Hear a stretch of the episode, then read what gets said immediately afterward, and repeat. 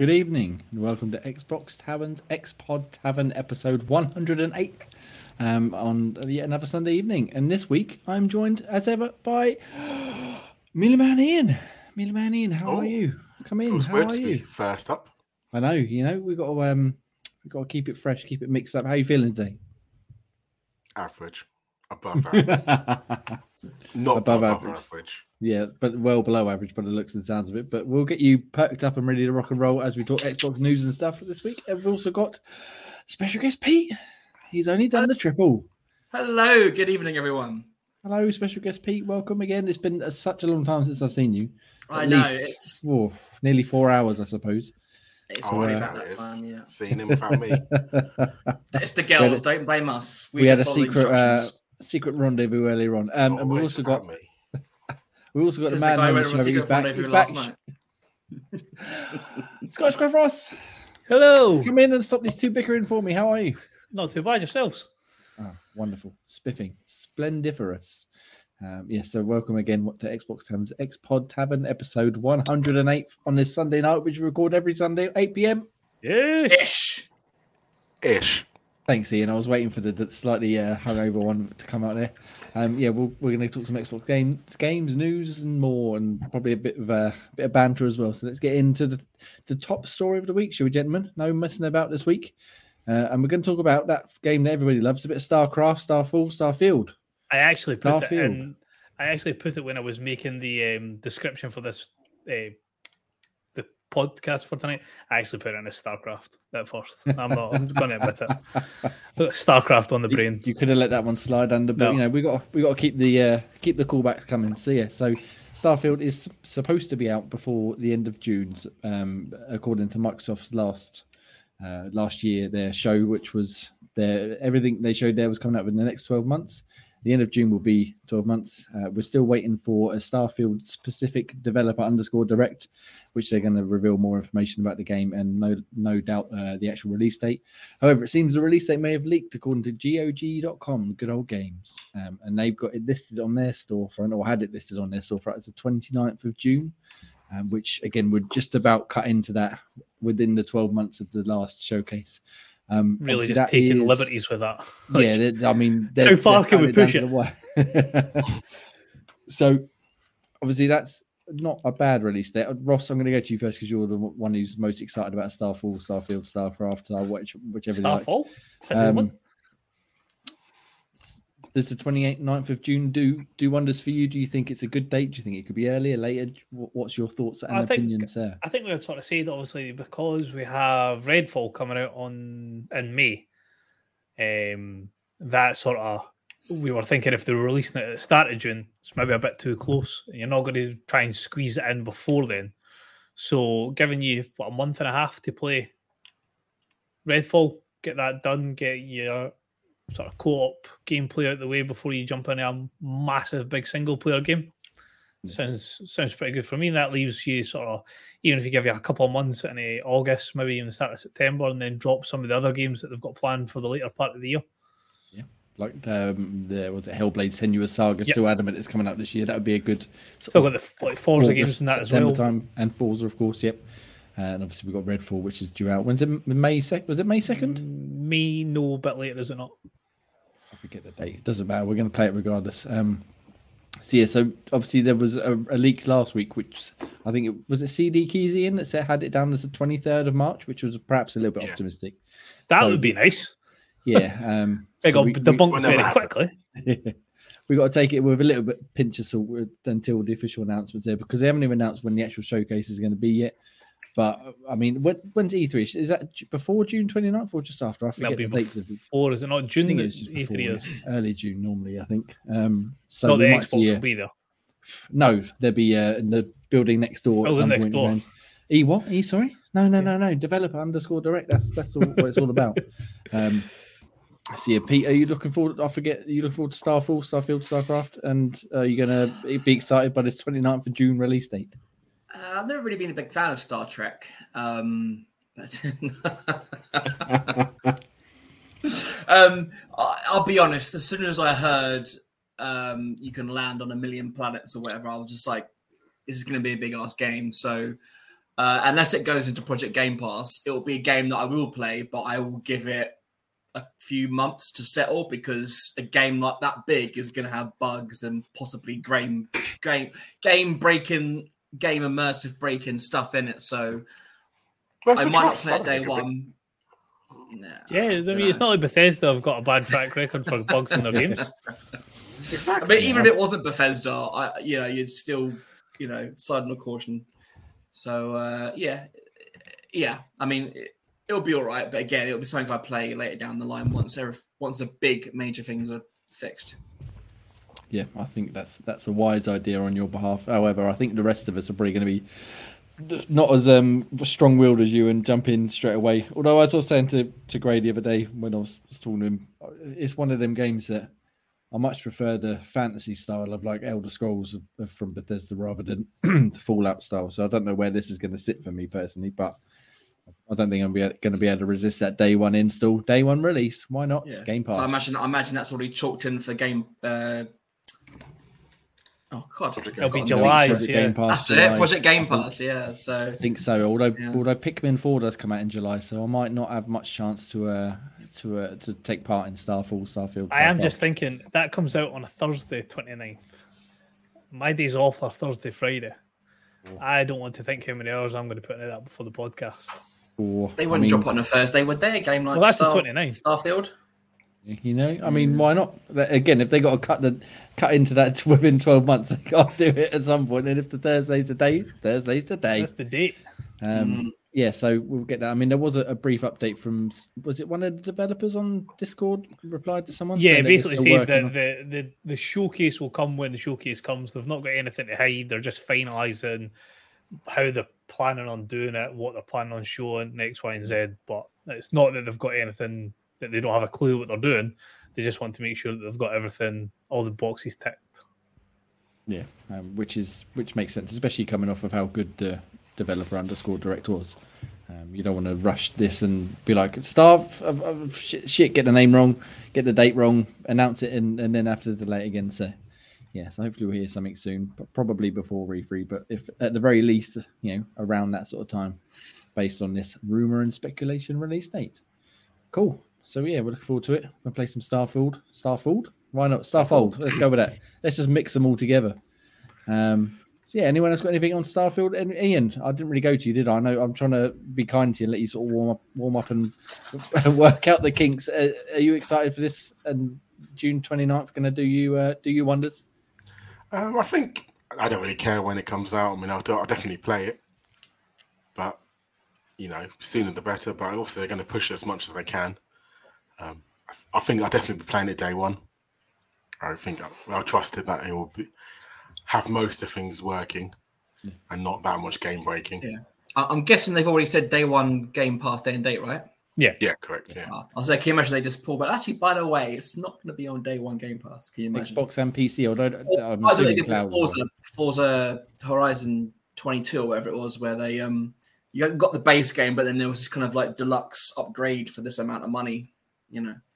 Yeah, I mean, yeah, they could end up including the DLC as, like you said, a purchasable upgrade. It'll be cosmetics and stuff, I imagine. So.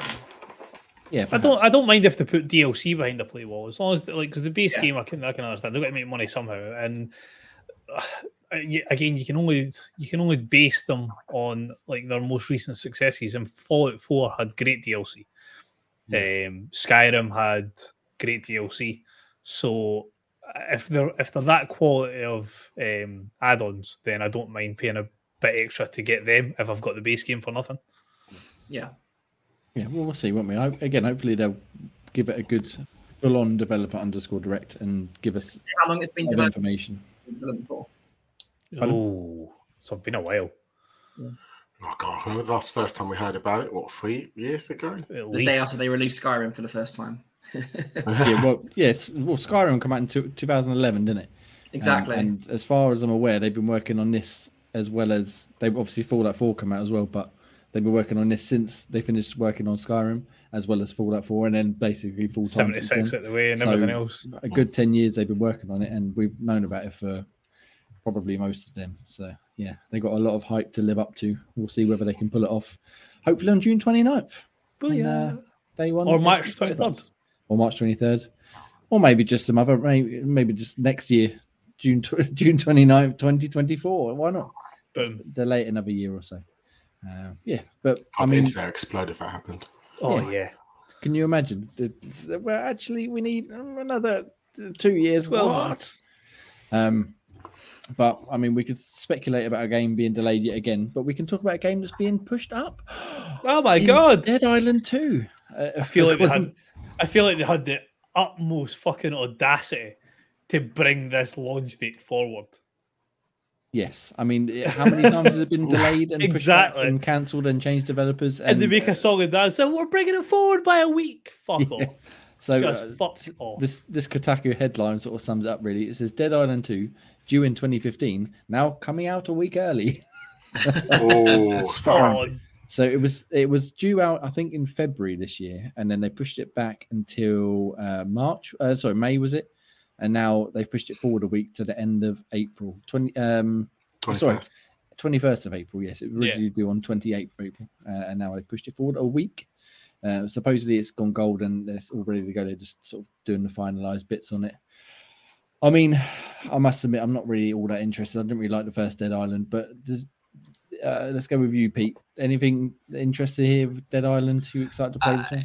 If it came to Game Pass, then yes, because... even though Dead Island wasn't great, it was the next best thing we had after Left 4 Dead in terms of being able to team up and take on zombies and do things like that.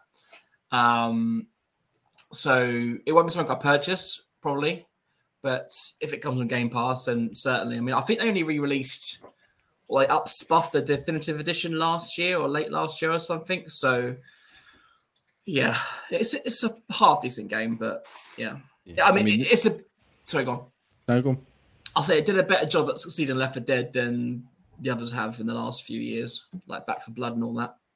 Yeah, I think what I didn't enjoy about it was the feel of, like, the melee combat, like the stamina bar and the heavy sort of slow combat. It got a bit tedious for me. Ross, I know you're a bit more of a fan. Are you looking forward to this one, or are you skipping over? I liked all these sort of games like this, Dead Rising, those sort of like... I'll go for a new Dead Rising, that'd be lovely. Yes, please. I'm not a big fan of the whole, like, in the Dead Rising ones, for example, like the whole timed thing. Like, you have to get X amount done and go and get your, what is it, Zobrax or whatever it's called? Zombrax, the medication you need to get. But no, I like the idea, like, anything that involves like running around with crazily produced melee weapons and sort of dismembering zombies in creative ways is always good fun. Yeah, the crafting bench was a highlight of the first one, wasn't it? A wee co-op experience would be pretty nice as well. Yeah. Yeah, I mean, I think, wasn't the first one 4-player co-op? Well, up to 4-player co-op. Mm-hmm. Yeah. I believe so. Yeah, so we've got to keep more co-op going. Ian, Dead Island, doing it for you, is it bringing out the fog of your head? No. Ian loves zombie games. Oh yes. Yeah. Such my... Oh... Can't wait. For the web, love searching them suitcases in the hotel. I think I played the first one, but yeah, I think we tried it all together at one point. But like I said, it didn't really grab me. I'll be interested to see whether it actually is any good, like whether people enjoy it, because much like things like Duke Nukem and I suppose Starfield as well. Like it's been delayed so much in development for so long. Like they've either got to knock it completely out of the park, or it's going to come out and everyone goes, eh. And just moves on to the next game and just forgets about it. I reckon it's going to be that. I have a sneaking suspicion that's more likely than the other option, but you never know. We could be wrong. You know, at least it's not a live service game. That's all I'll say. This is what I've got to do is enter a fucking like a roadmap and you've lost us now. You've lost us. But we shall see. We shall see. And now we can see a week earlier on April 21st. Exciting, very exciting indeed. Ian. Are you feeling all right now? You waking up a little bit? Nope. No. I was gonna ask if you want to talk about Activision Blizzard. Oh yeah. No, not this again. No, nor do I. Let's move on. Right. Microsoft apparently says that Game Pass. Hang on, let me get my mouse clicks going here. Xbox Game Pass creates another option for devs to make money, despite admitting the service can harm game sales, according to this Pure Xbox article Let me just read this quote that they've got here. It says, Xbox Game Pass offers gamers and game creators more choice and opportunity in how they discover, experience, and deliver games. For gamers, that means providing another option for them to discover games and play with friends at a great value. For developers, that means creating another option for how they monetize their games. I mean, there's been a lot of hubbub about Game Pass, and is it good? Is it bad? Is it meh? What? I mean, Ian, I'm going to go back to you because I need you to wake up a little bit. What's your opinions on the sort of the do's and don'ts of Game Pass and whether it is actually as good value as we all keep saying it is? Well, I think it is the best deal in gaming, personally, because there's so many games out there that I probably wouldn't try. And thanks to Game Pass, I get to try these games. And I think it's always that exposure, and I think it gets developers more noticeable, well, especially if you enjoy a game from the same developer. Oh, one other titles they've done, and you might go and buy one of their other previous titles that they've made because you've enjoyed the title they put on Game Pass. And that's exactly what they're getting at, I think, here, is in it, like, you've tried one, now go and buy some other things. Ross, you going to say something? I was just following up on the back of what Ian's saying. I can think of three straight off the bat that, like, I would have probably never even batted an eyelid at. Had they not been on Game Pass, and that was Escape Academy, Unpacked, and resident favourite Killer Queen Black. None of those three games I would have even looked in the store at. So not that like price would have put me off; it would just never have crossed my eye, sort of go look at them. And each one of them that I've played, I've had a great time playing them. And the other one that we played as well, for the life of me, I cannot remember the name yet. It was the one that was in the winter, and you had like the killers. And then Project Winter. That was one. Another one I would never have looked at. Played it, had a great time playing it. So yeah, as much as I get how this cannibalized version of like the game sales can be looked at, but that's a very one track mind how they're looking at it. There's other ways that Game Pass does benefit developers, and I feel like it's just went too far this way instead of looking at the broader picture. Go on, Pete. No, I was saying inevitably sales would, especially for the smaller indie guys that bring out a game and it takes 3 or 4 hours to complete. You're not going to complete the game, and actually, do you know what? I'm going to buy it fully now, even though you've already completed it. But then Ross says you get that kind of like trickle down effect where they might, or I think Ian said that, where they actually might then go check out another game the developers made. So, whereas I guess they don't kind of track that. I guess. I mean, that's. I was actually having to look on one of the parts of the story there, and like there's a breakdown of what they've said in regards to the different types of games, and like launch indies are up 15-fold on what they would expect. AAA games are up by 3.5. Game Pass members spend 50% more and spend 2.8 times the amount of monetization, so like any add-ons and stuff like that. And then when a game enters in Game Pass, so say it's like a new release, and then X amount of time later it goes in a Game Pass, the player count doubles, and then it increases the franchise sales. So like what Ian was saying, so like if the first one goes in a Game Pass, then they tend to buy the second one off the back of playing the first one in Game Pass. So there is tangible figures to show how beneficial Game Pass is. I was trying to think as you guys were talking if there's been any examples, like personally, where I've played a game in Game Pass and you know what, I'm going to buy either that game or an associated game, and I'm sure there are. I was going to mention Backbone. Because obviously we enjoyed that on Game Pass, and obviously the sequel came out, didn't it? Which obviously I know you got a code for, but I imagine that would have been on your list. To be honest, I was going to buy it. Yeah, if they hadn't have very kindly given me a code to review it, I was actually looking at it on Steam. I was like, oh, that's not bad. It's only like 15 quid. I was like, yeah, why not? I really like the first game, and I'm sure there was definitely. Is any of you got any examples of when you might have picked up a game that was related to something you played on Game Pass, either the game itself or a sequel or whatever? I bought the Fallout 4 DLC. Because of it was, I think it was going for about a £5, and I thought I might as well pay a £5. I've got the base game for free. I might as well pay a £5 for all the DLC. You know, it's more DLC side of things. Yeah, following the back of that as well. So with, I'm not a big like fighting type game player. It's like your Street Fighter and things like that. But massive Dragon Ball fan. So when Fighter Z was in Game Pass, played it tons. Recently, just leaving Game Pass. So when I seen that was leaving, it's made me invest in that. Plus, for the fact that I had the game pack, Game Pass, I bought a load of the character packs that come with it.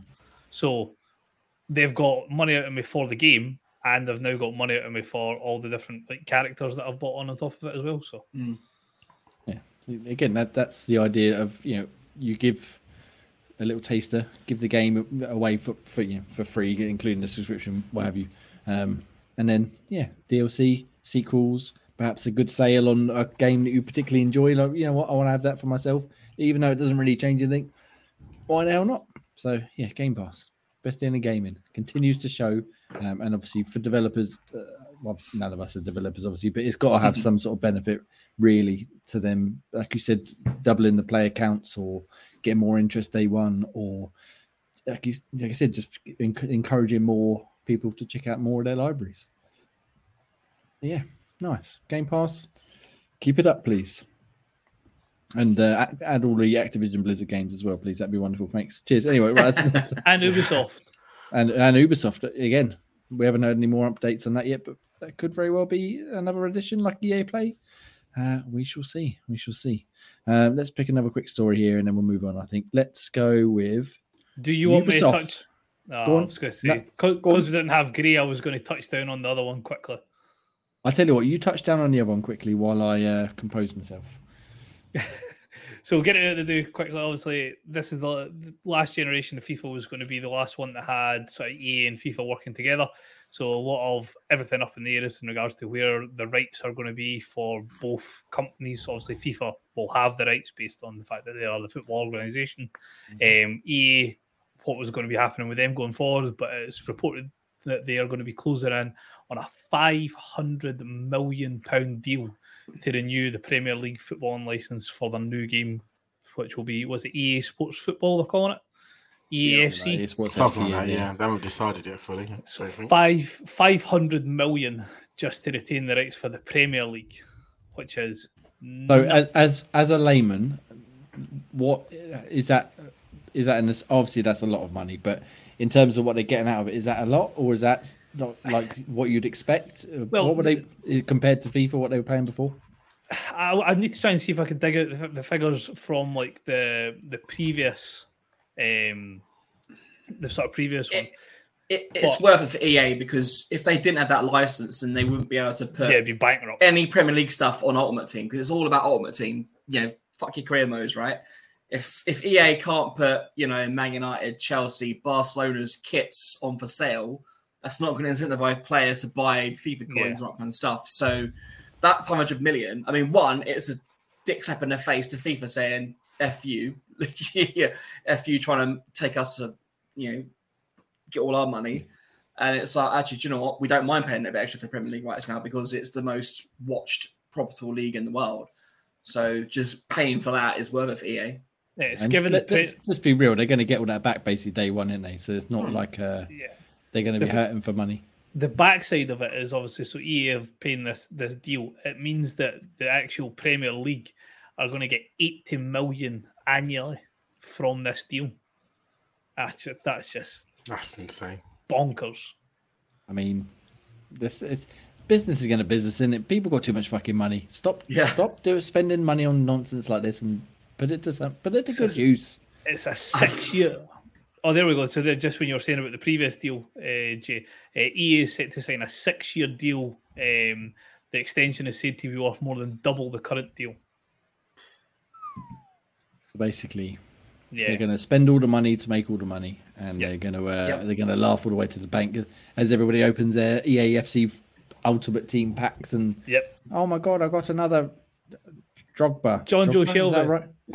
Is that a player? Yeah. I don't know. Who knows? If you packed a Drogba, you'd be fairly happy, because it'd be an icon. So yeah. Okay, good. See, I know what I'm talking about. I do the football. Yeah. Yeah, I mean, back in the day when I worked for Nintendo, I'm sorry, get off. Where's the kick him off button? No, it was relevant to the story about, like, I can't remember if it was EA, it was either 12 or 13, and we had a guy coming from EA, be our new boss, and he was like, do you know what, when FIFA did like a happy hour, they put a new release pack, they would make £1 million in the first hour from the UK alone. That's 10 years ago. Yeah. And you can imagine how much football Ultimate Team has grown since then. It's mad. Pennies on the dollar. Yeah. spend the money to make the money, and by the time you get to those sort of figures, my head just goes, no chance. You got no chance. But let's talk about Ubisoft very quickly. They're releasing a new free-to-play shooter. Ian, we loved a bit of what was it? Hyperscape, was it? Yep. Yes. Fucking pile of shit game that was. They're trying it again with a game called X Defiant, the one-time Tom Clancy branded free-to-play shooter. Eurogamer. So this is 6v6. Was this supposed to be the Rainbow Six rival or something? Yeah, so it's a 6v6 mashup of Splinter Cell, Ghost Recon, and The Division. I mean, see if you pause it there and like that is how it comes out. Yeah. What a result that'll be. I mean, that's not a bad combination of names, but I mean, it's going to be Ubisoft. It's going to be free to play. It's going to be some sort of shooter, and they're going to give up after about 6 months because no one's going to play it because they're already playing Fortnite and Rainbow Six Siege and Apex and PUBG and stuff. So why are they even bothering? But the important part of this story is that they got a free to play test. Cross-play test this week. Let me just find a date there. Monday the 20th in the UK. Christ. That's when it ends. That's when it ends. I'm trying to skip through too fast. So it's Thursday the 16th. So it's already started until Sunday the 19th, which is today. Or Monday the 20th in the UK, which is where we are. So bully for us. We can still go check it out. It's the first to enable cross-play between all of the consoles and PC. I'm assuming none of us have even looked at it. I can't bring myself to care about anything Ubisoft is releasing free to play at the minute because why the hell would I? I've got too much other stuff to play. I don't think Ubisoft have any kind of track record of releasing. No, they gave up on Hyperscape within a year. Yeah. I forget the exact amount of time, and it was already shit anyway. So, what difference is this going to make? Ian, are you going to check this one out? I know we played, like I said, Hyperscape, and it was dreadful. But silence, you're on silence. God's sake, damn it. I said maybe when it comes out fully, but definitely not any bait. Not in the next couple of hours, but it's still running. No. Good. Again, I need to see more about it as well. Yeah, I mean, it's just they're throwing shit at the wall and seeing what sticks, and they really they've got no. Yeah, just fucking do Splinter Cell. Bin all this shit off. Just do Splinter Cell, and everyone will be happy. Splinter Cell Battle Royale. I'd even take that at this point. Ross, Pete, are you interested in checking out X Defiant at all? I mean, it's a shit name for starters. I mean, it looks. I'm just watching the Worldwide reveal again, and I mean, I quite like the looks of it. It's like very like as much as obviously they can't name it, but it gives me a very Apex feel with certain aspects of it. The gunplay will be solid. If we can say anything for Ubisoft, the gunplay is always good in all their games. So that'll be quite enjoyable. If it's got more of the siege elements, obviously it's 6v6, so if you've got like operators with unique abilities, that could tempt me to play a bit more. But yeah, it's not something that'll be like, oh, there's an early version of it, let's jump in and play that. Yeah, I mean, obviously we've missed the boat a little bit because it kind of ends soon, but yeah, I mean, I was not interested in the start of it. I was just reading a bit more of the Eurogamer article while I was listening to you guys, and they talking about, I'll read the paragraph. X Defiant is, of course, the latest in the string of attempts by Ubisoft to land a free-to-play hit. So far, however, its success has been limited. Hyperscape was taken offline last year after an underwhelming 18 months. So it was just over a year. I gave it a bit of a short shift there. Well, Roller Champions has continued to soldier on despite rumours of an imminent demise. Has anybody else played Roller Champions? No. Exactly. But I have. And it's actually quite fun. Like it's a roller derby game. So basically, you're just rolling around this sort of... What's the right term for it? Like a track? It's a track, but I can't think of the fucking shape now. Like baby track in Mario Kart, like the oval type thing. Yeah. And you got the ball and you got to throw it through the goals to score a point. And yeah, it was good fun.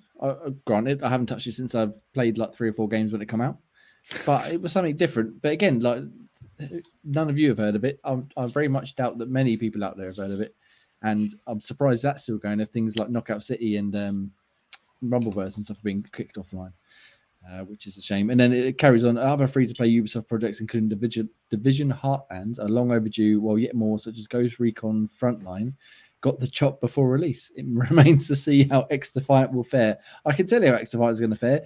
Poorly.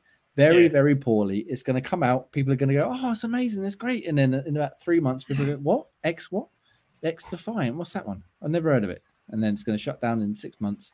They're going to go, we're sorry for not meeting our expectations. And then they're going to move on and release some other shit and not bring out more fucking Splinter Cell. Splinter Cell. Just do that. That's what you need to do. I mean, at this point, we're going to get Half-Life 3 before a new Splinter Cell.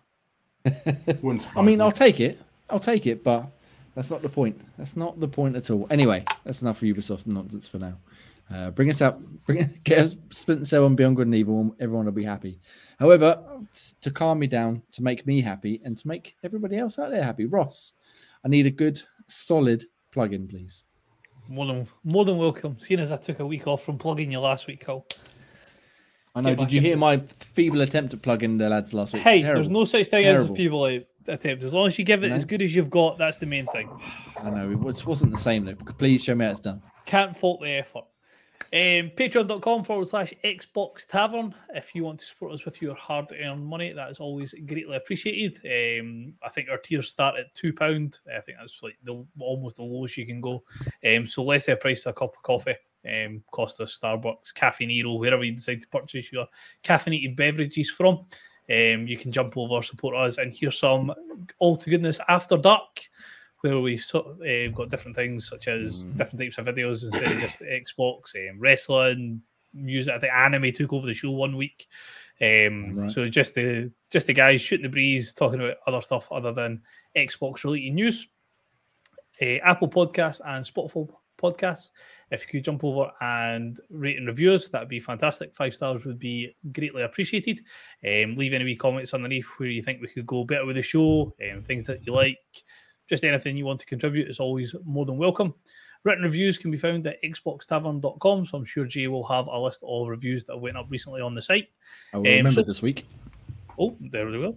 Socials run along the bottom of the screen, so you can find us on Twitter, Instagram, Facebook, TikTok, loads of different places you'll be able to get in touch with us. Discord, jump in, links down in the show notes. Put in your gaming chat for the week, play Guess the Game. I seen that there was one that, was it Ian that you said you just, no it wasn't Ian, was it Pete, was it you that said you never played the game, but the fact that all of us got it in pretty much one guess gave it away as to what it was. So jump in, have a wee shot at that, see how you get on, test your hand against... We call Jay our expert. I'm feeling quite worried if Jay's our expert. If I can be an expert in anything, I think it's guessing the game. That's about it. That's like the limit of my powers, I'm afraid. And then last but by no means least, insert coin, promo code Xbox Tavern 23 can be used for £5 off orders over £50. Jump over, have a look at some of their stuff. Rocking the Pac-Man hoodie for tonight. I think it is. Always some cool stuff over there. They've always got a big selection of games. I think Gears, Persona, Mass Effect, they've got some Evil. New Gears stuff coming out, and they've got some new Little Nightmares stuff, and what's the other stuff? And they got a pretty nifty. I mean, I'm not much for the varsity style jackets, but they got a nifty Fall Guys Ultimate Knockout varsity jacket coming up soon as well. Which, not normally my style, but it does look pretty nifty. Love it. So, jump over and insert a coin. Always appreciative of them giving us sort of their discount codes and things like that, because we do all love their merchandise. And that, Jay, is a plug-in. You know what? I think I'm just going to have to, record you at some point. Plugging on demand. Oh, and doing the plug-in as well, Anyway, right, let's move on, shall we, gentlemen? Now we're all satiated. Let's get to the question of the week. And this question comes from Anonymous. Unless it's one of you fine gentlemen, I'm going to read it out right here. Special guest Pete, was this you? Yeah, I put 3 in there last week, I believe. So we got one left over. Let's do it. He says, I'll tell you what, I passed it over to you last week. Let me pass it over to you this week. Okay, guys. So this week's question is, what's the one thing or two things you dislike about your favourite video game? That's a good question, because everybody has their favorite video game and everybody has things they hate. So let's go for it. Silence. Who always start with? Jay, you go first. I feel like you haven't talked enough.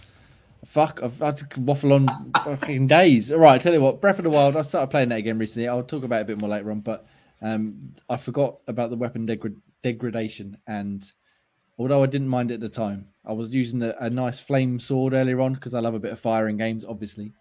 And it broke, and I was like, oh, shit, yeah, I remember now. So I completely stuffed myself up for a minute. Yeah, if I could change anything about that, I would probably... I wouldn't necessarily get rid of it, but I'd make it things last a lot longer, or at least be able to be repaired so that you don't... Like, as soon as you've used one up, you don't just lose it instantly. Like, you can take it to a shop and repair it and get it back for X amount of currency or items or crafting things, what have you. But other than that, perfect fucking video game.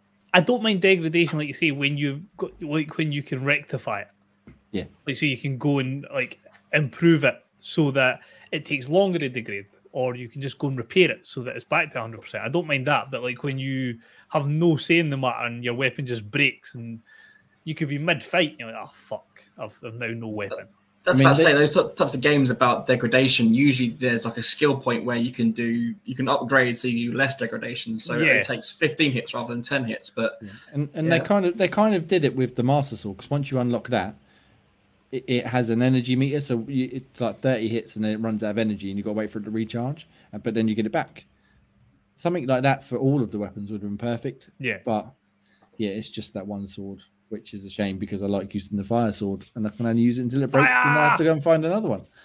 So that's my choice. Who are we going for next, Pete? Let's go with Ian, shall we? For me, my favourite game is Legend of Dragoon.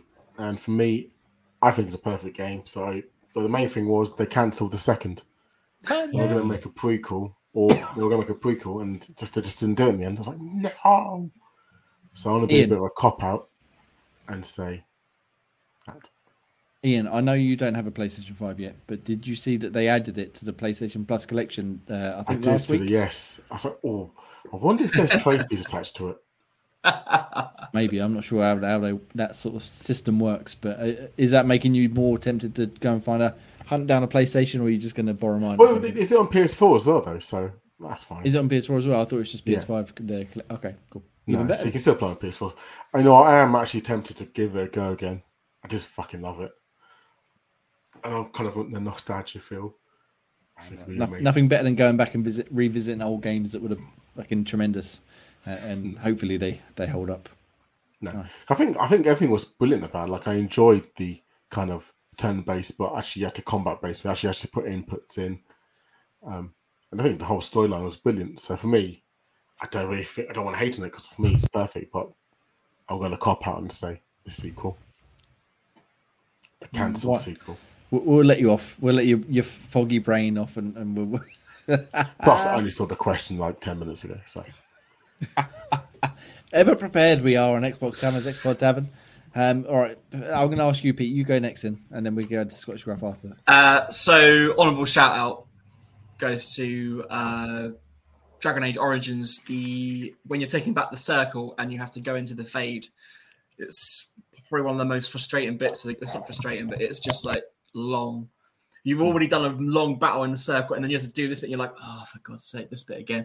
And it's not just that. The fact you have to turn into a mouse, into a big boulder, into a maid, it's like, just stop. I want to get back to the fight. That's the one, but that's the honorable mention. But the main mention, of course, the best game of all time is, of course, Final Fantasy VIII.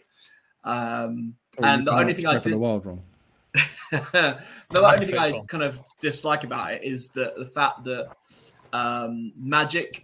and Guardian forces, to me at least, feel a bit useless in battle. It's quite, Final Fantasy is one of those games where everything levels up with you, so you're never too high or too low. But even then, you can just kind of smack your way through every battle. You don't really need to use magic. You don't actually need to wait for the Guardian forces to buff you or help you out in any way. The only slight chink in an amazing game. Nice. And what about yourself, Ross? So I mean, you've kind of copped out with Ian as well. I had copped out early doors when I seen the question. So my one was Mass Effect 2, and for the fact that the game had to end. Yeah, but it's the worst one in the series, though, isn't it? Yeah. I tell you what you should have said, probably Ross, actually. What you should have said, Ross, about Mass Effect 2 is the fact that you don't get enough time with Legion. the fact that he's the last person you recruit. And if you want to do a full Paragon playthrough, you have to recruit him, and then you do his mission, and then you do the final mission. So you literally only get two missions with him. You know, you don't really get... I think Ross is still too livid that we've said it's the worst one out of the three. I'm not baiting. I'm not baiting. I have expelled all my rage on this podcast when I heard about a fucking Dragonborn killing a fucking god. So I have no more rage to give. Perfection, I have found my centre. I do not have rage. I appreciate everybody's opinions. Everybody's opinions is valid. So, like, would you not want more Legion? No, I would rather more Kasumi Goto, if I'm being particularly honest, because I think there you go. A character. Who? Exactly. Yeah, her ability, the Shadow Strike ability is so good. Yeah. If I had, no, I'll be honest. The Mass Effect 2 was the one I would go for anyway. But what I would say is, I would prefer the biotic abilities that they introduced in 3, and have them as like coming into, because things like slam, charge, they're like brutal in 3. I mean, you can play the whole game and not fire off a bullet pretty much, unless you're facing like a big sort of arena type boss area. If you're just going from sort of point A to point B in that game, you never need to fire a bullet with those two abilities, because they recharge and heal pretty much at the same time. So you can just literally charge, slam, and that's you. Everything you need. Using slam during the Shadow Broker DLC. Oh. You know, when you lift him up and he goes, wee! It's shot by lightning. You can just go, woo, woo, woo, woo, and he just gets. I feel like I should have prevented anyone mentioning Mass Effect with Peter. Yeah, you should have, but you didn't. It's almost like all these times where Resident Evil brought out some stupid shit. Oh, Resident Evil? Should we talk about Resident Evil? No, because you didn't put it on your list. That's because nothing wrong with Resident Evil was fucking perfect. That's debatable. That's definitely debatable, but yeah. So so Mass Effect 2, that had to end. It's sad, but you can play it again. Why not? Better biotic abilities, or the biotic abilities. At least it got a sequel. It did. At least it got a sequel, and then another sequel that we don't mention. Yes, I was going to say a very good sequel, as far as I'm concerned. Despite what the internet says, it's good, but it would just be better if it was called Andromeda. That's the issue. Is Andromeda better than 2, Pete? No. I'm not that controversial. Where's the rankings then? So, like, 1 and 3 are together at the top, and then 2. Like, you'd say 1 and 3 are 9s, 2 is 8, and Andromeda's probably like a 6.5, 7. Wait, and I need to get this. Like, I need to ask, why is 2 only an 8? Like, what is? Well, it's just a making friends game, isn't it? Let's make friends and go for the relay. The whole fucking point of Mass Effect. It has the best opening sequence of any video game ever. What, the start of it? Yeah. Yeah, it's a good scene. It is. I remember sitting there with my jaw like... Yeah, the first time you see it, yeah. But after the 100th time, it's like... Yeah. But if you see anything for the 100th time... I've said all along, it's not a bad game. It's just I don't feel it's as good as 1 or 3. It's not a bad game at all. I enjoy playing through it. I just don't think it's as good as 1 or 3. It doesn't grab me like the other two do. Like I said to you, like, it annoys me the fact that the whole Garrus meme of "Can you come back later? I'm just in the middle of some recuperations." Just add some dialogue to the guy, man. Seriously, like he's like one of the second character. If you ignore the DLC characters, he's the second character you're supposed to recruit after Mordin, and literally he's got no dialogue in the game up until you unlock his lower mission. And people will love him. I'm like, yeah, Garrus is my bro, but I'm like, I don't get the loving for him. Was he Archangel in 2 or 3? Was it? Yeah, Archangel, yeah. Them 2, yeah. Yeah, I mean, I love the Mass Effect games when I play through them once. I've only played them once, not 1,000 times, but yeah. I genuinely can't think of only ever playing those series once. Yeah, well, it's like the Telltale stuff. Like, my playthrough once is my story thing, and that's it. I don't need to play again. I think I played Mass Effect the first one twice, just for achievements. I mean, naturally, but 2 and 3 didn't bother. I'd like to play them again at some point. I did start the first one when the definitive edition came out, but or legendary. Yeah, Ian's doesn't touch the legendary edition. But yeah, I think I only got a couple of hours in. 80 plus hours on a game. I don't think I've got time for that. Yeah, but it's 30 hours max per game. Exactly, 90 hours. Yeah. Yeah, we got no choice. Anyway, let's move on from Mass Effect. That's enough Mass Effect for one. I just thought I heard PC. It was 30 hours a game. Shh, trying to get to play. Yeah. Right, okay. Anyway, right, let's move on from Mass Effect as much as we'd like to talk about it. Perhaps one day we could do a full episode just talking about Mass Effect, and we could just sit here in silence and listen to these two talk back and forth about Morden and Legion and what was it, Zaid, the DLC character? No, Zaid's a prick. Do you know what? No, I like Zaid. No, I'm not going to say it. We're going to save it for the special episode. Right. We're banging, okay? Well, bang, okay. Let's move on to Project Game Pass, which, if you're not familiar with Project Game Pass, is where we pick a game from Game Pass. We play it every month. We talk about it, and at the end of the month, we give it a quick podcast rating, not an official review. And then we move on to a next game. And this month, as it was surprise released, end of January or towards the end of January, we picked Hi-Fi Rush. I know Ian's been loving it, and I'll get to him in a second. But has anybody else had a chance to check more Hi-Fi Rush out this week?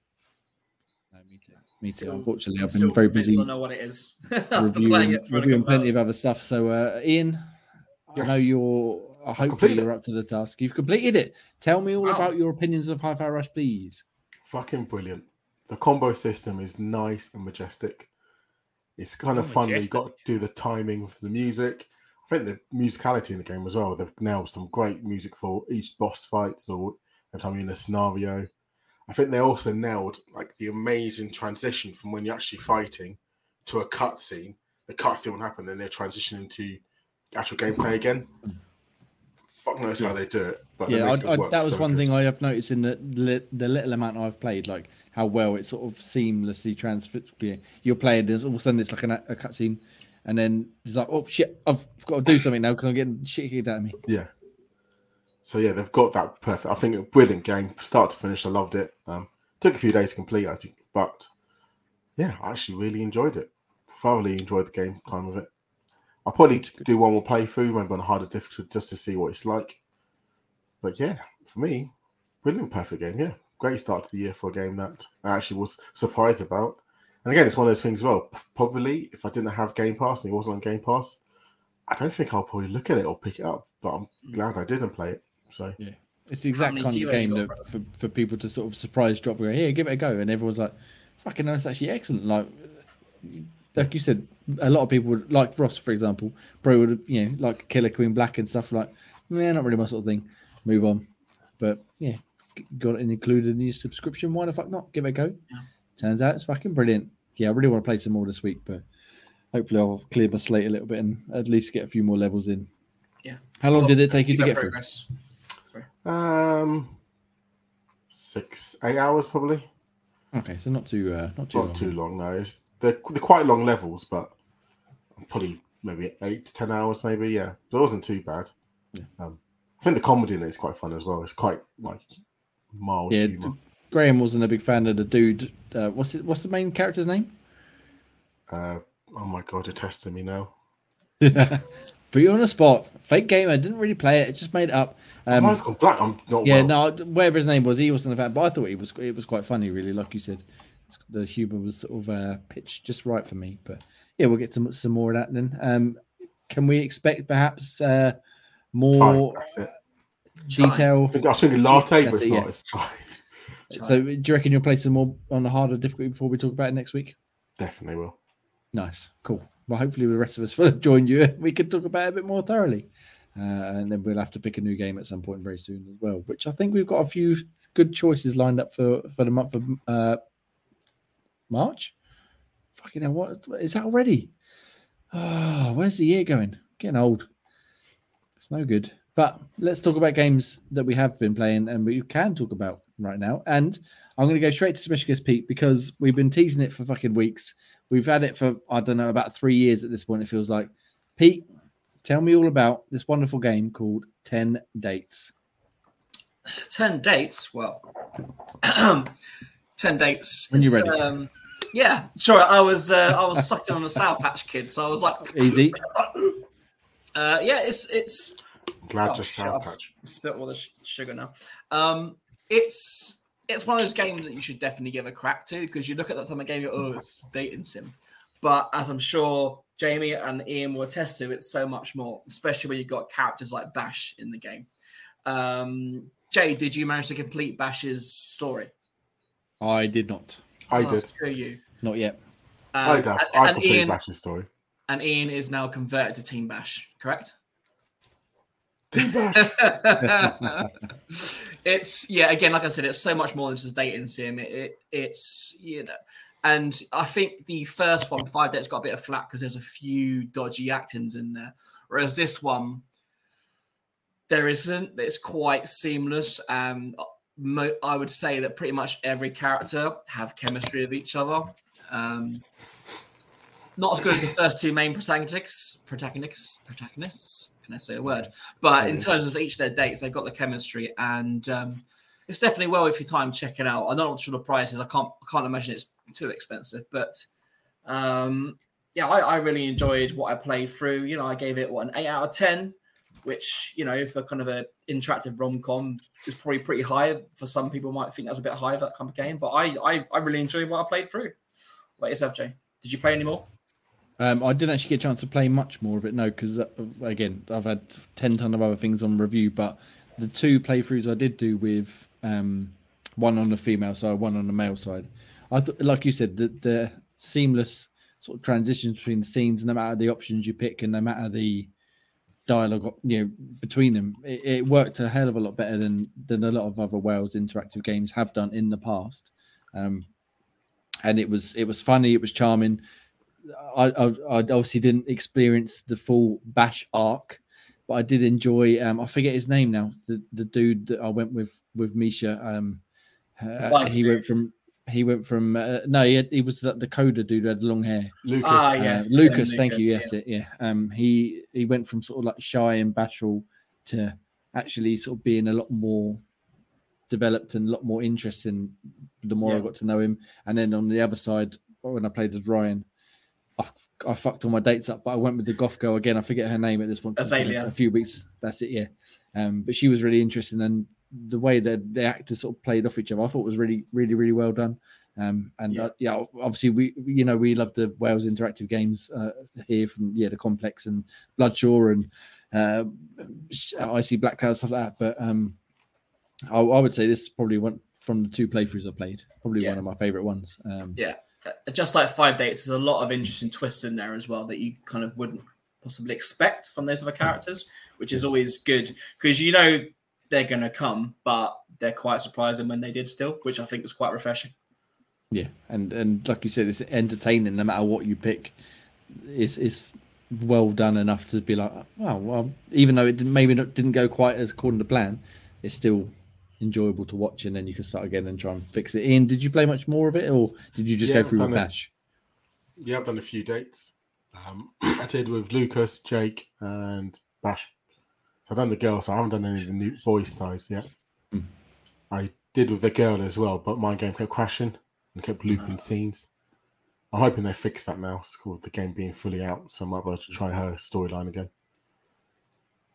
So, the girl that Misha can go after, I quite enjoyed her sort of alternate perspective, because obviously each character's got four of the opposite gender and then one of the same, and it was nice to have a bit of sort of variety rather than just be like girl goes with guy, goes with girl, and it was good, and she was funny. Ross, I know you're not necessarily as big a fan as we are of the Wales stuff, but is this something you might check out perhaps? I mean, your reviews are selling it for me, but not something that I would maybe look at unless it was like in a sale or something. Yeah. Well, I mean, there's a lot of good actors in there. Like, we realised, I mean, Jay showed me the picture, and I was like, oh, look, she was in Doctor Who. I didn't realise that. I don't watch Doctor Who, you know. So there's a lot of actors. There's no one famous in there, but you would recognise them from some places. Like, I sent Jamie a picture the other day, I can't remember the biker dude with the tattoos. I was like, oh, look at this guy. Do you remember this guy? He was like, oh, I said, yeah. And he was in, he's also in Grid Legends in the storyline. I was like, you know, you can date him. So, again, they're not just what you wanted. Yeah. Well, not well-known actors, but you will recognise them from other games you've played.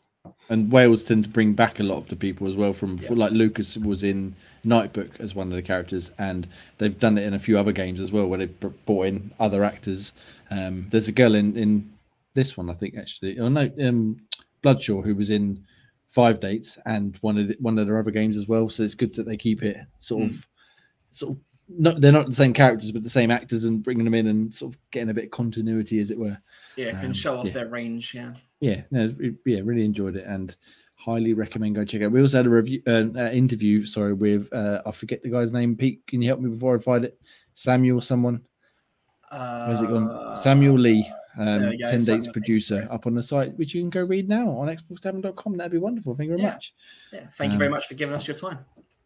Yes, it was good to have a chat with him, and then also obviously letting us check out the game way in advance, which is nice.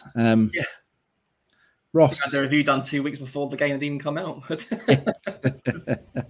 the way we like it. Keep it early, keep it going. Right, Ross, tell me all about this other game that's come out recently, which everybody loves a bit of magic, Hogwarts Legacy. Yeah, so it wasn't one that I thought I would pick up, and I didn't pick it up for myself. I picked it up for the better half, and I'm kind of like enjoying like picking up and playing it a little bit because it's got some like funky ass shit in it. So yeah, not one that I thought I was going to pick up, but I'm really enjoying it so far. I obviously grew up with sort of Harry Potter and everything like that. Read all the books, watched all the films numerous times. I'm trying to remember how far back it's set. So the headmaster is Sirius Black's, I think it's a great grandfather. Mm. I think it's meant to be set at the same time that Dumbledore was a pupil at the school. I think that's one of the things that, like, that's how they sort of try and tell you when it is. Beautiful looking game. Really, really nice. The way that they've done Hogwarts is like outstanding. Hogsmeade looks pretty cool as well. The bit obviously looking forward to is getting like started on the brooms. Wished that they had done Quidditch as part of it, but it doesn't look like they've got any plans for that. But from what I've played so far, I'm really, really enjoying it. So fingers crossed, put a wee bit more time into that this week. Nice, yeah. I'll have to whisper it, but we bought it for my eldest daughter for her birthday, and so I want to jump into it. She can probably hear me upstairs. I want to jump in and have a go before we let her start it, just so I've got an idea of what to do to sort of get her into it, because it'd be the first sort of proper game that she's got into other than fucking Roblox and Minecraft.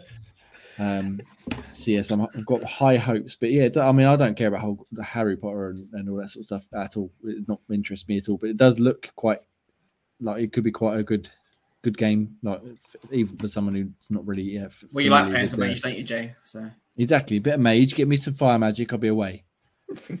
You do get that. You get Incendio that you can run around just sort of blazing things left. Right, that's it. Right, I've got to go and start the Xbox up now. Let's get started with that.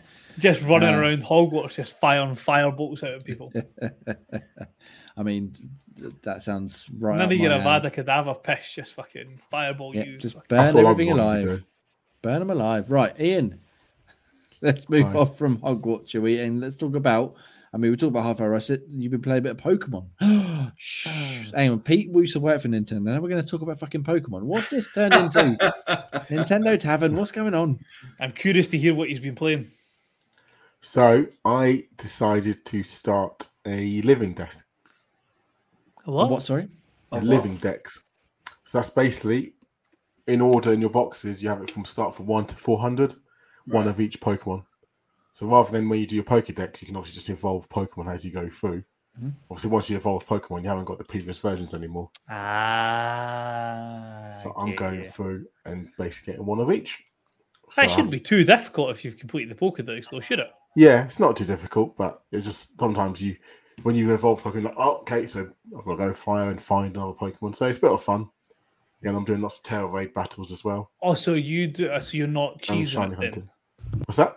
You're not cheesing it. You're going out and actually catching these versions. You're not just like fully evolving one and then hatching an egg.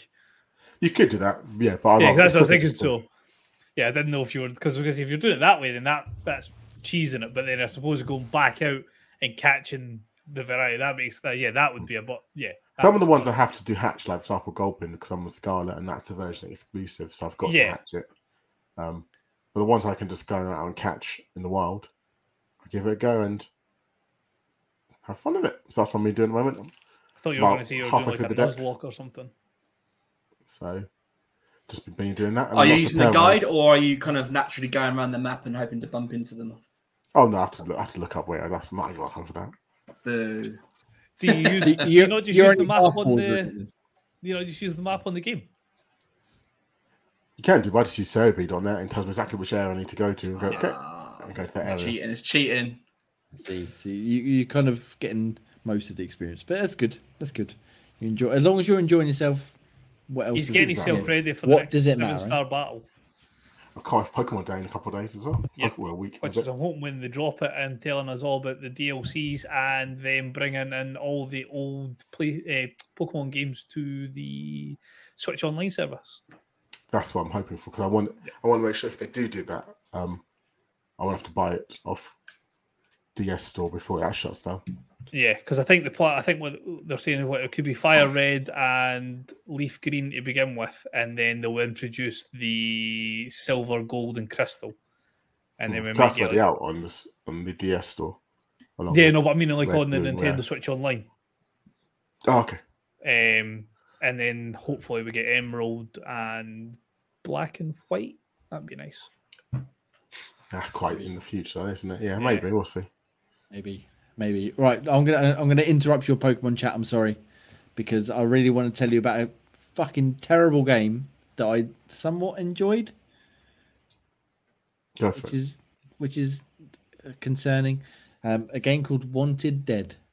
So this come out on Valentine's Day, same day as 10 Dates, and I tell you which one I would rather play, I can assure you it would be 10 Dates. However, there's something about it that kept me playing, even though I was hating every moment of it. So it's a third-person action game that's it's billed as being from some of the creators of Ninja Gaiden and Dead or Alive. So you basically put into little arenas, you hack and slash, and you've got sword combat and gun combat to fight enemies. You kill a load of enemies, you move to the next room, rinse and repeat till you get to the boss, kill the boss, move on, etc., etc., as you would do in any action game. And the premise looked really cool. The trailers looked really cool. But pretty much from the moment I put touched the controller on it, I was like, oh no, what have they done? Absolutely fucked it. So I think you guys have played Ninja Gaiden, right? Yep. It's a very fluid, very fast paced, but very hard. Yet it's like you're well in control of what your character can do. Yeah, cool. Yeah, you can easily move and dodge. Yeah, so you can dodge, you can attack, you can parry, you can block, etc., without too much issue, as long as you're half competent in it. Whereas this, it doesn't matter how good at games you are, it's going to go, actually, do you know what? I don't feel like listening to what you would tell me to do right now, or perhaps you can't block at this particular time in while you're doing this action. You're fucked. You've got no choice.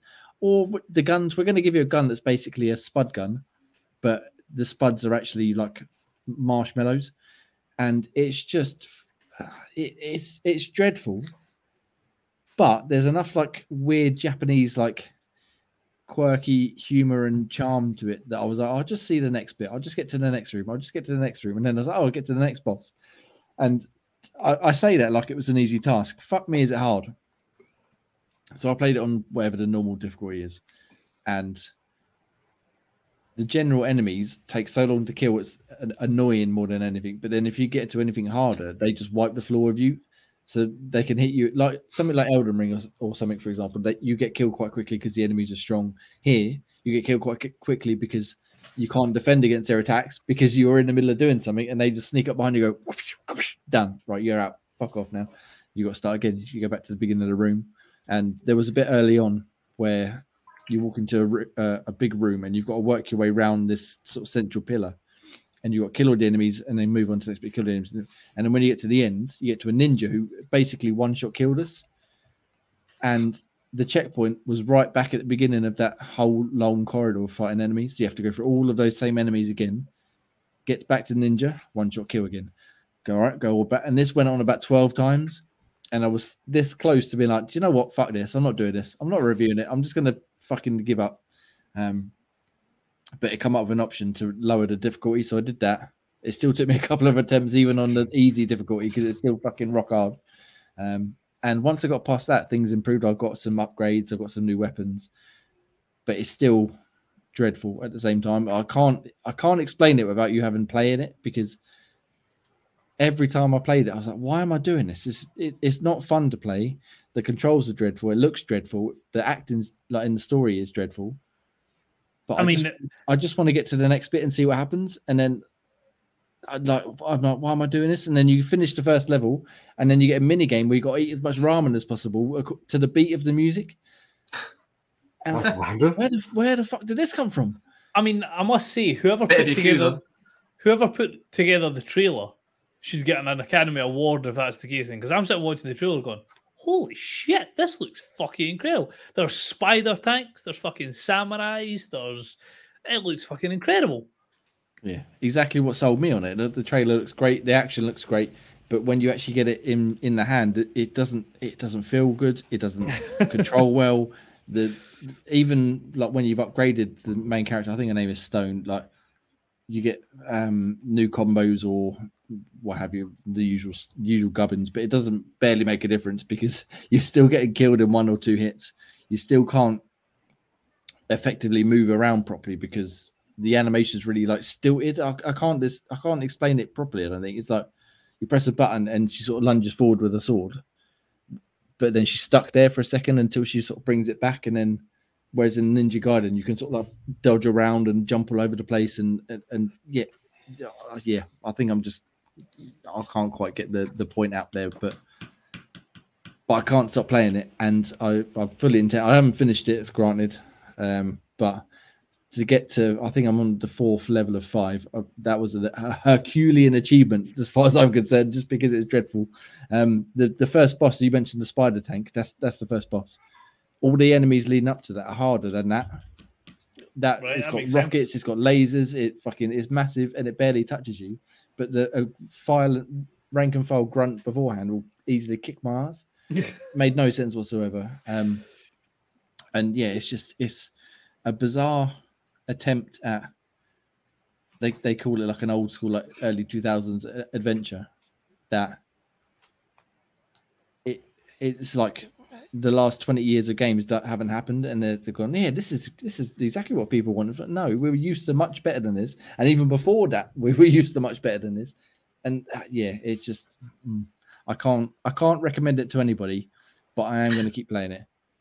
And I am going to finish it because I need to get to the end of it just to wipe it off on my slate. Sounds like a game that's perfect for Game Pass. You know what? Even Game Pass would turn their nose up at this, I think. It would be like, no, we don't want that sort of crap associated with us. But yeah, it's an acquired taste. And I usually like these sort of weird sort of games. But yeah, it's not good at all, which is such a shame because, like you said, Ross, the trailer fucking looked amazing. I was like, yeah, I'll get in on this. So yeah. Don't play it, but do play it at the same time if you're up for a bit of punishment. Graham did send me, because he was going to review this initially, but he hated it even more than I did. He did send me a quick paragraph. I'll read that out and then we'll move on to someone else. He says, let's see here. So, Wanted Dead was a game with many ambitions that didn't quite hit the mark on any of them. I mean, that's underselling it somewhat. Swordplay, gunplay, Japanese anime storytelling, and weird side quests. It's all there, but none of them are coherent. Swordplay is fun but hard to direct.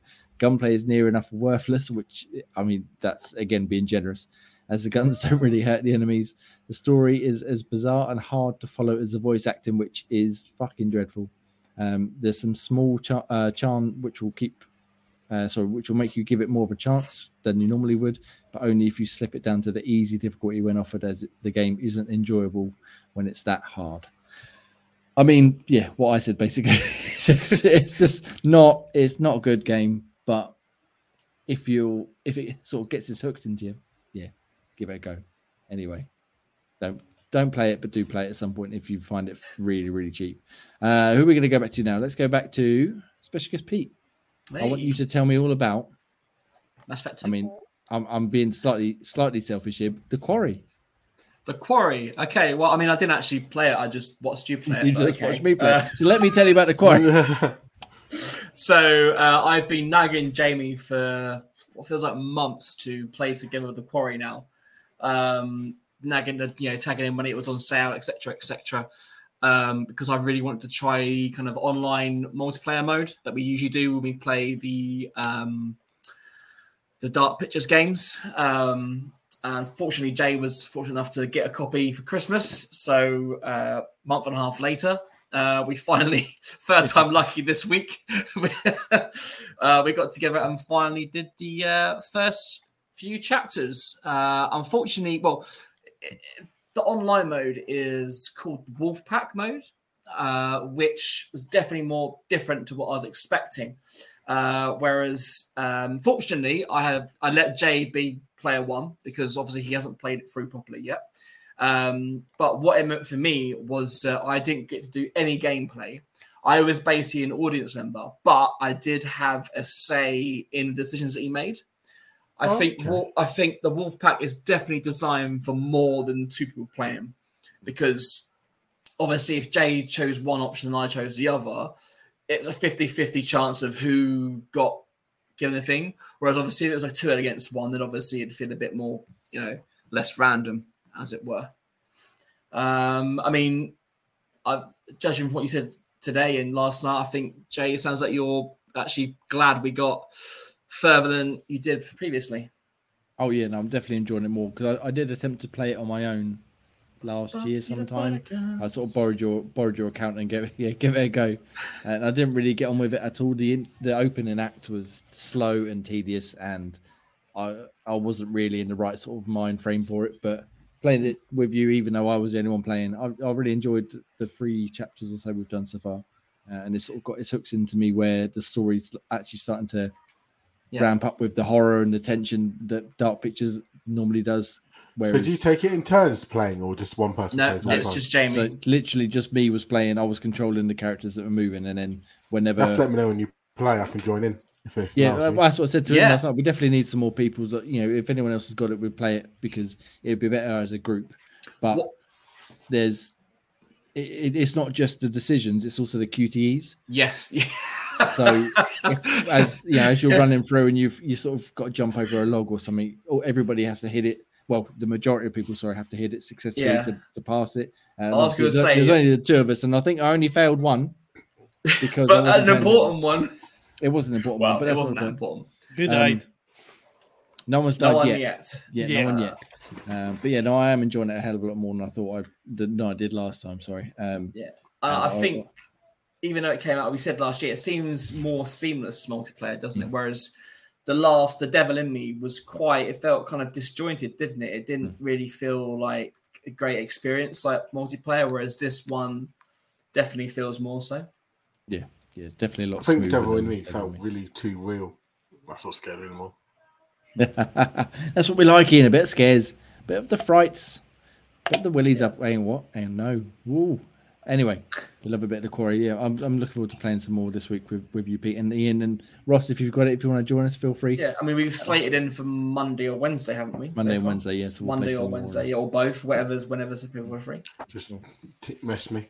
Yeah, we'll check them out. We'll check it out some more. That's Ian code for I'm not going to be there.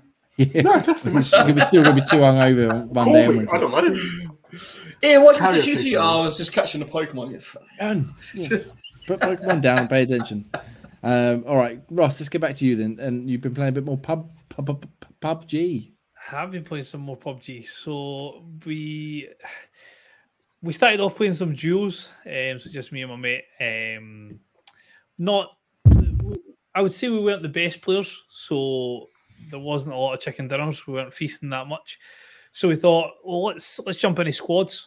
Obviously, playing on a squad, you can get carried a wee bit more, so it gives you a chance to sort of build up your confidence and get you better at the sort of engaging aspect, situational play and stuff like that. So we'll be playing quite a lot of squads, getting that up, and we are feasting.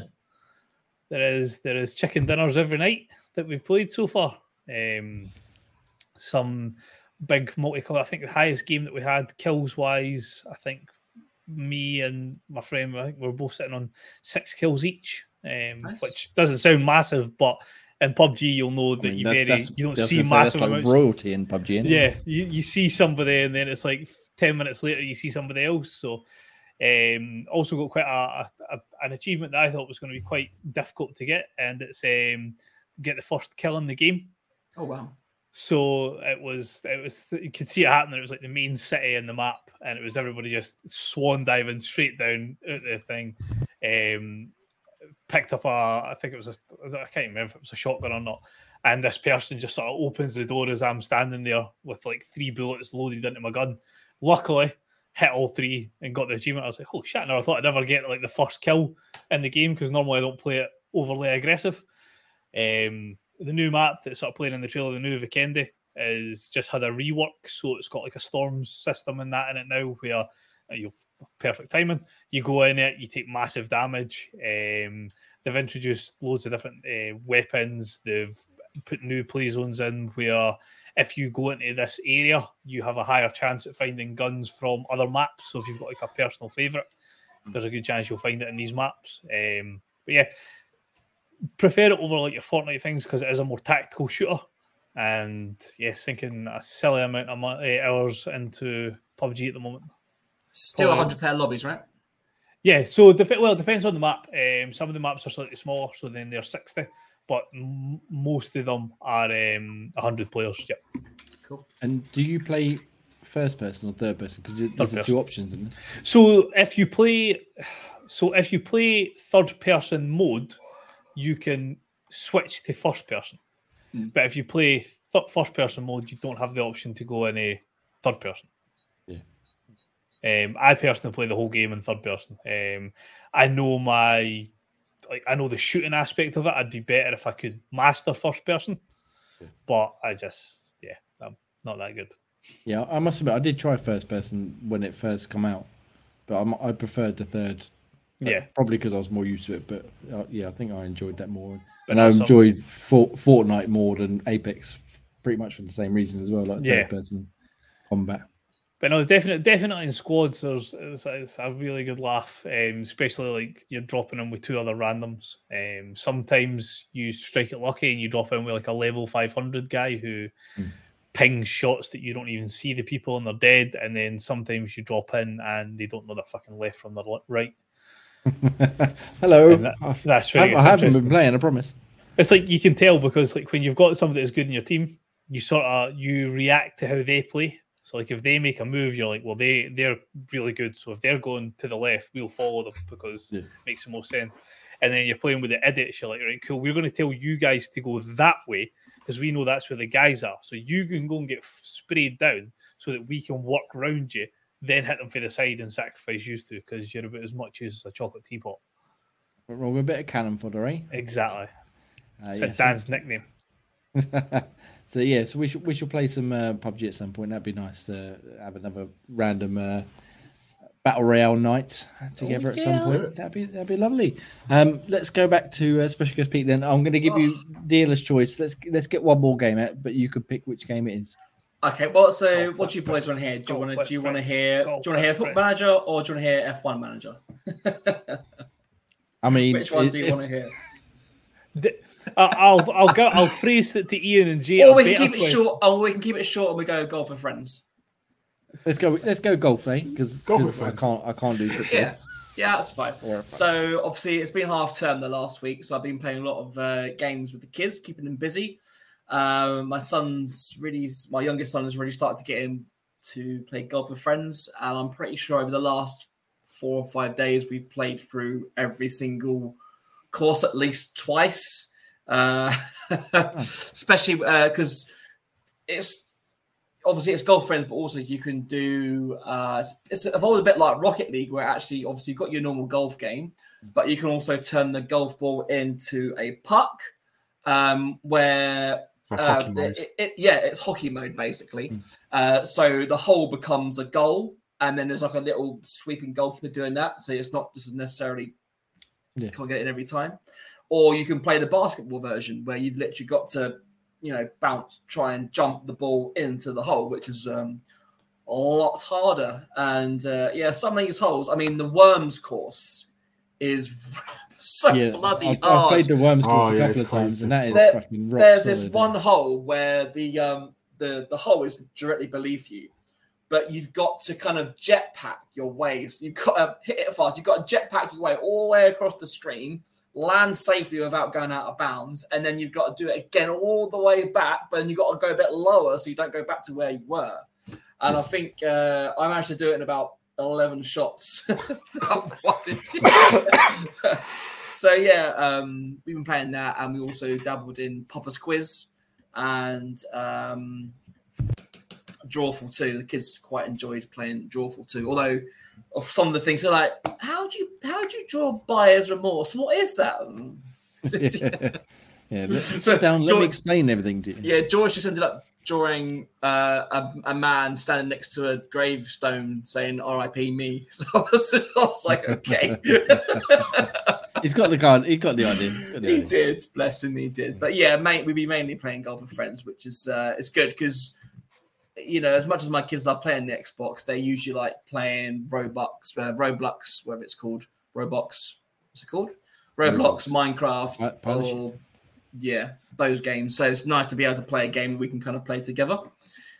It's been nice for the last half term. Do you know what? Actually, you mentioned it. I forgot. I actually played with my youngest a bit of golf with friends the other day, and she loved it. Even though, I mean, she kept every time we finished a hole, she's like, "What did you get it in?" I was like, 3 or 4 or 5, and she's like, "I did it in 8." Yeah, like, go on you. But she did actually beat me in a few holes. And it's great when you can custom the game, so you can do unlimited time, you can do unlimited free camera, all that kind of stuff. Just give them a little bit of a hand to go, right, I need to go here, I need to go there, kind of thing. I forget the level we played, but yeah, she really enjoyed it. And it's but Harry's getting like that. I like to play more. Harry's getting really good. I mean, most courses I'm only beating him by 1 or 2 shots now, so it's not long before he overtakes me. Coming for you, Pete. He's coming for you. Yeah, I know. But let's move on from things we played. Thank you very much for sharing all of your wonderful insights on your games you've been playing this week, gentlemen.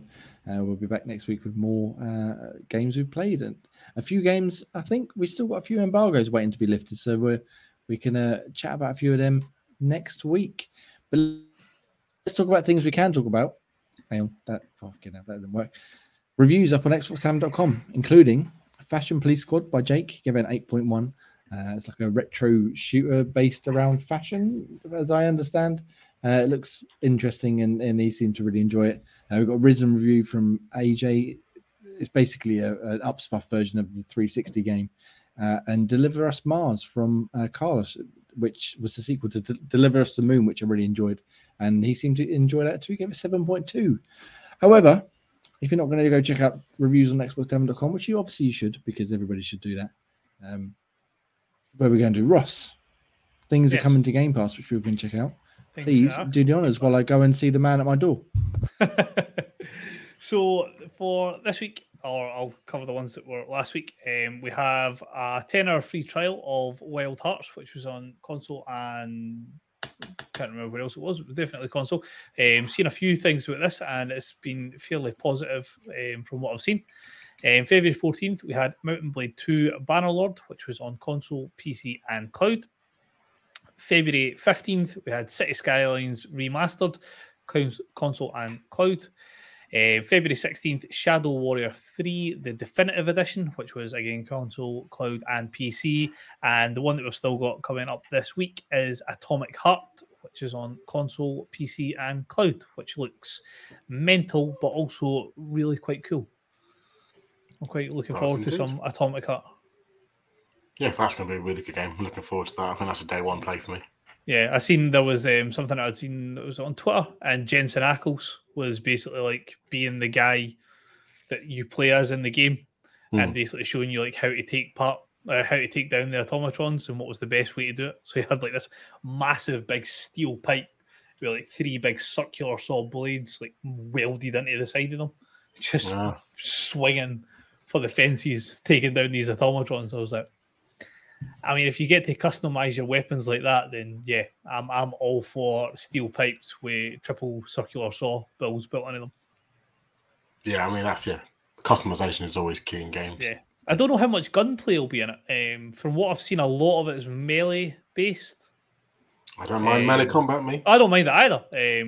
I know there's like you see it in like some of the trailers that you've got like a glove that's got like I don't know what you would call them, tentacles, wires.